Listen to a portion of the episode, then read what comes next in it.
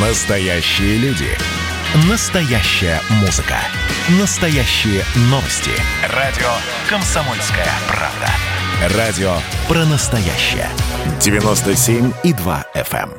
эм. Коридоры власти. Александр Гамов с нами в прямом эфире политический обозреватель «Комсомольской правды» Александр Петрович. Здравствуйте. Привет, я всегда с вами мысленно. А, Владимир Путин продолжает работать в Сочи. И сегодня у него завершающий день, обсуждаются вопросы, которые касаются создания высокоточного оружия большой дальности. И м, участники вот этого совещания, они не только, э, в общем, обсудят вот этот вопрос современный вид оружия, но и поговорят о развитии военно-транспортной авиации, подведут итоги серии вот как раз вот этих вот заседаний, совещаний, которые проходили э, все эти дни.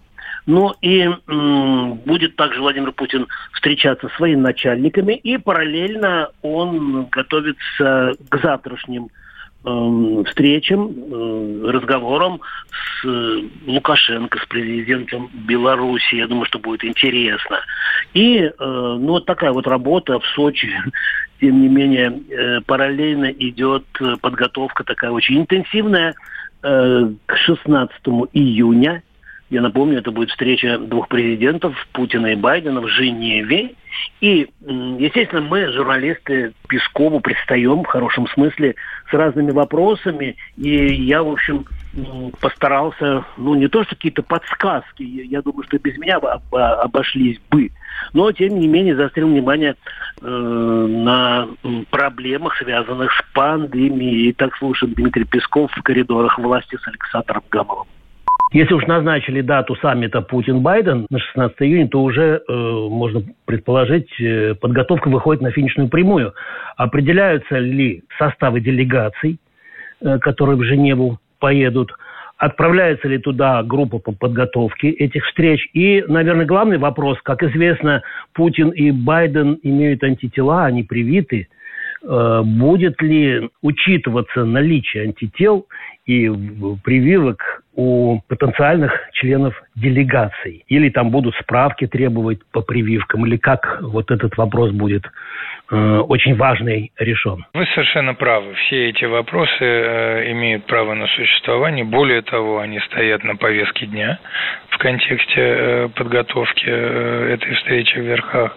И сейчас, после того, как вчера уже было финализировано и формализировано уже решение о проведении этого саммита, после вчерашнего объявления. Сейчас, ну, я думаю, в ближайшие дни уже наступит э, какое-то время для контактов там или по линии дипломатических ведомств, или по линии администраций, с тем, чтобы все вот эти вот логистические вопросы и, конечно же, важные вопросы, связанные с эпидемиологической обстановкой, были специалистами обсуждены. Пока ясности на этот счет нет, но, конечно же, без их обсуждения ничего не получится. То есть, допустим, непривитых без антител э, к этой встрече не допустят. Есть э, специалисты, врачи, эпидемиологи и у нас, и у американцев, и, конечно, здесь решающее слово будет за ними. Главное – это безопасность глав государств.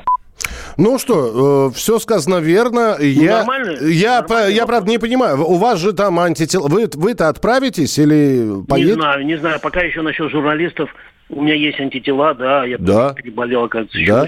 Ва- ва- вас первого должны Швейцарию Не, не просто не с, знаю. с- с раскры- с распростертыми объятиями. Не Швейцар- определено пока. Пока не определено. Ну, Да, ну разные, разные сегодня там, э, значит, вплоть, э, ну, вопрос обсуждались вплоть до того, в какой гостинице будет жить э, Путин, какой Байден, правда ли, что в этой, в этой, на, на что Песков сказал, что, ну, ре- ребят, можно любую гостиницу называть, но э, все эти вопросы решаются. да, Ну, я Са- знаю, самое главное, так- что, по-моему, они в разных все-таки будут гостиницах. ну, я думаю, что я думаю, что да, я просто помню вот по памяти м, обычно и журналисты тоже, я имею в виду российские, как-то так неподалеку, ну не в той же гостинице, а неподалеку останавливаются, и мы пешком ходили вот в той же Австралии или там в Лондоне или еще где-то были. А, Миш, вот пока не забыл, да, вчера я э, с твоего позволения заглядывал в, в, в портфель законодателя, да? Угу. Павла, еще, па, Павла Крашенинникова, да. Да, главы комитета Госдумы по законодательству моего друга Павла, Павла Крашенинникова. И потом, когда уже мы расстались, я там еще обнаружил одно отделение, там очень-очень важный документ, его тоже вчера начали обсуждать в первом чтении и еще будут обсуждать. Он связан как раз с пандемией, с тем, что э, проходят дистанционно, ну не только вот мы дистанционно газеты не пускаем, но проходит масса всяких собраний дистанционно, это все не узаконено. Угу. Мне еще вот ну, буквально фрагмент с Павлом Крашенинниковым вот прямо сейчас. Можно? Конечно, давайте слушаем. Слушаем, Вчера закончили э, в первом чтении, но сегодня уже вот только что совещание провели по поводу собраний.